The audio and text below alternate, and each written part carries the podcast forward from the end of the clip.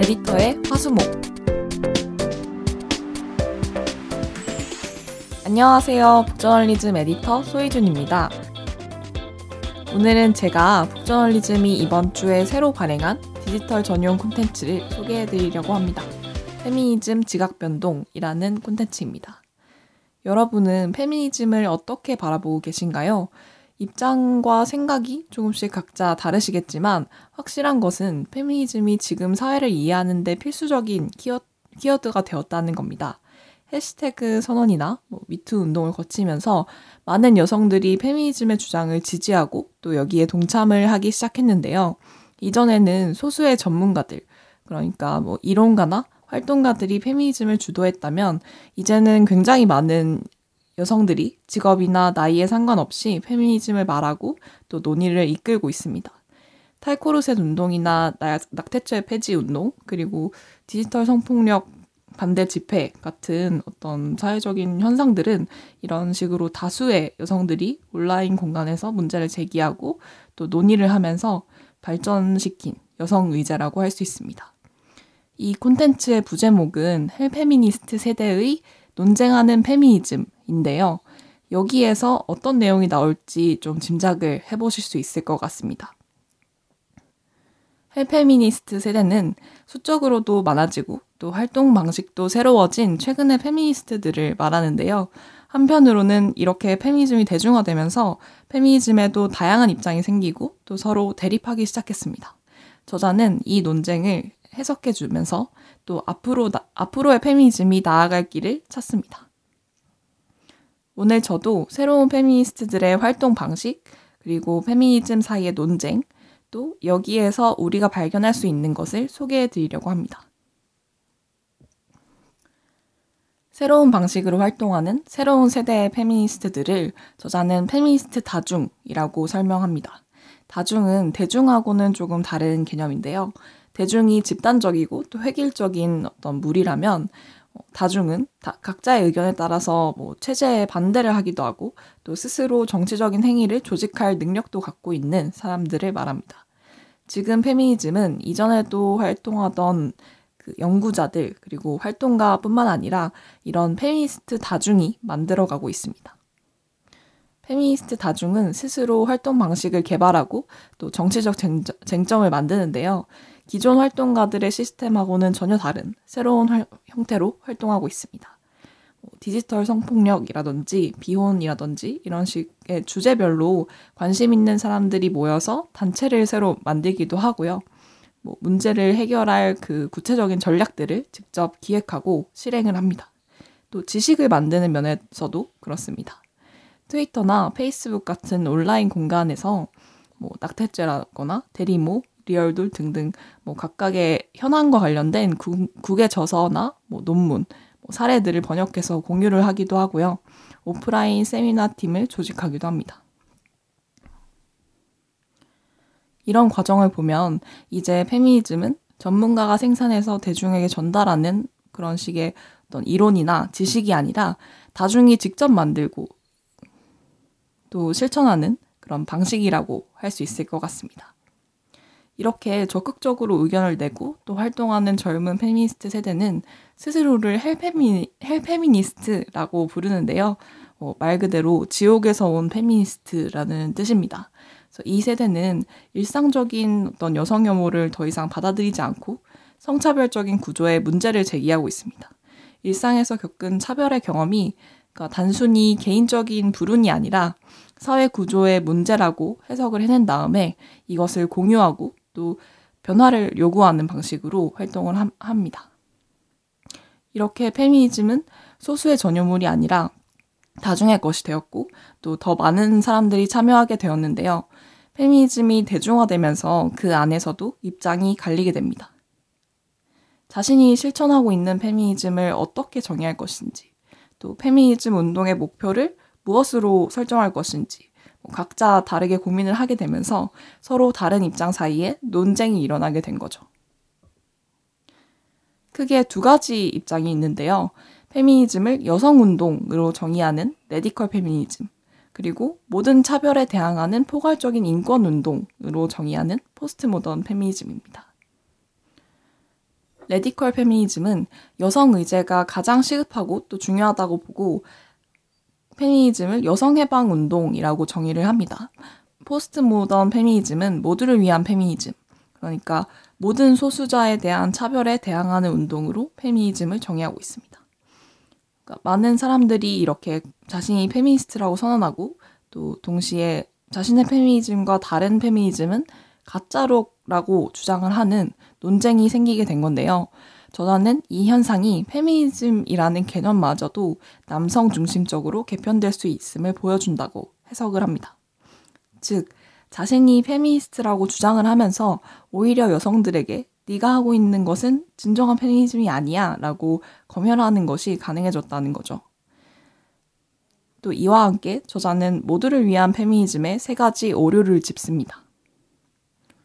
첫 번째는 가부장제 사회에서 남성이 겪는 억압과 여성이 겪는 억압을 동일한 것처럼 본다는 점입니다. 남성과 여성의 사회적 위치나 뭐 각자가 겪는 억압의 정도가 다른데 양쪽 모두 가부장제의 피해자라고 설정을 하면서 이 차이가 사라진다는 것이죠. 맨박스라는 개념이 있는데 이것은 남성이 가부장제에서 겪는 억압을 설명하는 대표적인 용어입니다. 그러니까 남자라면 강해야 돼, 남자는 돈을 많이 벌어야 돼, 이런 식으로 사회적으로 강요되는 남성성을 말하는데요. 저자는 이 맨박스를 남성에 대한 억압이라고만 볼 수는 없고 오히려 이것이 남성들의 특권 구조를 구성하는 역할을 한다고 지적합니다. 맨박스가 일종의 강요일 수는 있지만 그 요구대로 실천을 하게 되면 더 많은 힘과 권위를 얻게 되니까요. 두 번째로 저자가 지적하는 오류는 모두를 위한 페미니즘에서 모두를 강조를 하게 되면 여성을 우선하는 페미니즘이 오히려 비판의 대상이 된다라는 점입니다. 페미니즘 자체가 여성이라는 소수자에 대한 사별, 차별과 억압에 대항하는 것인데 여성이 우선이어서는 안 된다고 주장하는 것은 페미니즘의 성립 조건을 부정하는 것이라는 거죠. 여성 의제는 그 자체만으로는 보편성을 얻을 수 없고 다른 소수자들을 위한 운동이 함께 되어야만 보편성을 가질 수 있다는 시각이라는 겁니다. 그리고 이런 관점은 여성들 간의 정치적 연대를 특수하고 또 이기적인 것, 사익을 추구하는 행위라고 보는 인식에서 나오는 것이라고 지적을 하고 있습니다. 세 번째 오류는 페미니즘이 모두를 위한 것이 되면 페미니즘이 마치 모두에게 어떤 추가적인 이득을, 혜택을 주는 행위처럼 잘못 인식된다는 점입니다. 기존의 불평등한 질서에서 가졌던 기득권이나 부당한 이득 같은 것들을 내려놓지 않아도 되고 그냥 뭔가 하나를 얻어갈 수 있는 것처럼 인식이 되어서 기존의 이득을 없애거나 심지어 나에게 득될 것이 없는 주장은 진정한 페미니즘이 아니다라고 지적을 받게 된다는 것이죠. 그래서 저자는 모두를 위한 페미니즘이 되어야 한다라기보다는 모두가 페미니스트가 되어야 한다라고 말합니다. 모두가 페미니스트가 된다는 것은 이제 각자가 겪어온 억압들은 물론이고 뭐 이득이나 즐거움, 안정감까지도 남성 중심적인 질서에서 온 것임을 직시해야 한다는 의미입니다. 페미니즘은 사이다 소사가 아니다. 이게 이 콘텐츠 마지막 챕터의 제목인데요. 저자는 페미니즘은 나를 억압하는 구조를 파괴하는 것일 뿐 아니라 나 자신을 파괴하는 것이기도 하다라고 말합니다. 나를 고통스럽게 만드는 부분만 그냥 제거를 해버리면 되는 뭐 통쾌한 사이다 서사가 아니라 내가 발디디고 서 있는 곳, 또 즐거움을 느끼는 부분, 나에게 안정감을 주는 부분까지도 파괴해야 되는 힘든 과정이라는 것이죠. 그래서 스스로에게 계속 질문을 던지고 또 다양한 주제로 끊임없이 논쟁을 해야만 변화가 만들어질 수 있습니다. 저는 저자의 이런 메시지가 가장 인상 깊었습니다. 페미니즘은 나에게 무언가를 주기만 하는 것이 아니라 내가 갖고 있는 것을 포기하는 것이기도 하다. 그러니까 여성들도 가부장제 사회에서 살면서 얻었던 약간의 이득도 있고 안정감도 있는데 이거를, 이거는 그대로 가지고 있으면서 내가 필요한 부분만 없앨 수는 없고 결국에는 근본적인 구조를 전부 부숴야 한다는 얘기죠. 그래서 한편으로는 가진 것이 많은 사람, 그러니까 불평등한 성별 불평등한 구조에서 특권을 가졌던 남성들은 잃을 것이 더 많다라는 이야기이기도 합니다. 그래서 저는 이 콘텐츠를 만들기 전에는 이렇게 생각했어요. 많은 사람, 더 많은 사람들이 페미니즘을 지지해야 세상이 더 평등하게 바뀔 수가 있고, 그러려면 남성들을 설득해야 한다. 그래서 그렇게 생각했을 때 생각나는 가장 쉬운 방법은 사실 여기에 동참하면 당신들의 삶도 더 나아질 것이다. 남성들도 가부장제에서 힘드니까 같이 바꿔보자. 뭐 이렇게 설득을 하는 것이었어요. 그런데 저자의 관점을 읽다 보니 굉장히 명확해지더라고요. 페미니즘은 사회를 더 낫게 바꾸는, 더 나은 사회로 바꾸는 일이지만 또 누구나 이득을 얻을 수 있는 일은 아니고 오히려 무언가를 읽는 일이라는 것이 더 정확한 설명인 것 같습니다.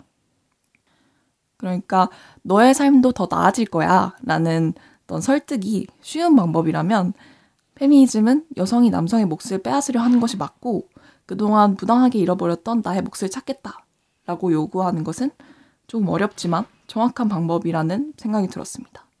그리고 또 쉬운 방법보다 어려운 방법을 택할 수 있는 용기도 얻을 수 있었어요. 그래서 저는 이 콘텐츠가 페미니즘을 지지하지만 과격한 논쟁은 좀 두려운 여성들에게는 이런 용기를 주고 페미니즘이 왜 이렇게까지 강한 주장을 하는지 이해하기 어려웠던 분들에게는 이해를 도울 수 있다고 생각합니다. 그러니까 이렇게까지 하는 것이 페미니즘이고 또 그래야 구조를 근본적으로 바꿀 수 있다는 이야기를 저자의 분석에서 읽으실 수 있을 것 같습니다. 마지막으로 저에게 용기를 준 문장을 읽으면서 마무리해 보겠습니다. 모두가 페미니스트가 되어야 한다는 것은 페미니스트가 되기 위해 내가 억압받은 지점은 물론 쾌락을 느꼈던 지점마저 남성 중심적인 질서에서 얻은 것임을 직시해야 한다는 의미다. 사소한 습관과 취향, 존재 양식과 가치체계, 인식의 질서, 욕망 등의 의문을 던지고 문제를 제기하며 그 안에 있는 남성 중심적인 관점을 비판하는 것이 페미니즘이기 때문이다. 네, 오늘 소개해드린 페미니즘 지각변동, 헬페미니스트, 헬페미니스트 세대의 논쟁하는 페미니즘은 북저널리즘 웹사이트에서 구입하실 수 있습니다. 북저널리즘 정기구독 서비스 프라임에 가입하시면 무제한으로 보실 수 있어요. 오늘 방송은 그럼 여기까지입니다. 저희가 더 발전할 수 있도록 구독, 좋아요, 댓글과 피드백 부탁드립니다. 에디터의 화수목은 북저널리즘 웹사이트와 네이버 오디오 클립, 아이튠즈와 팟빵, 파티, 그리고 유튜브에서 들으실 수 있습니다. 그럼 다음 시간에 뵙겠습니다. 감사합니다.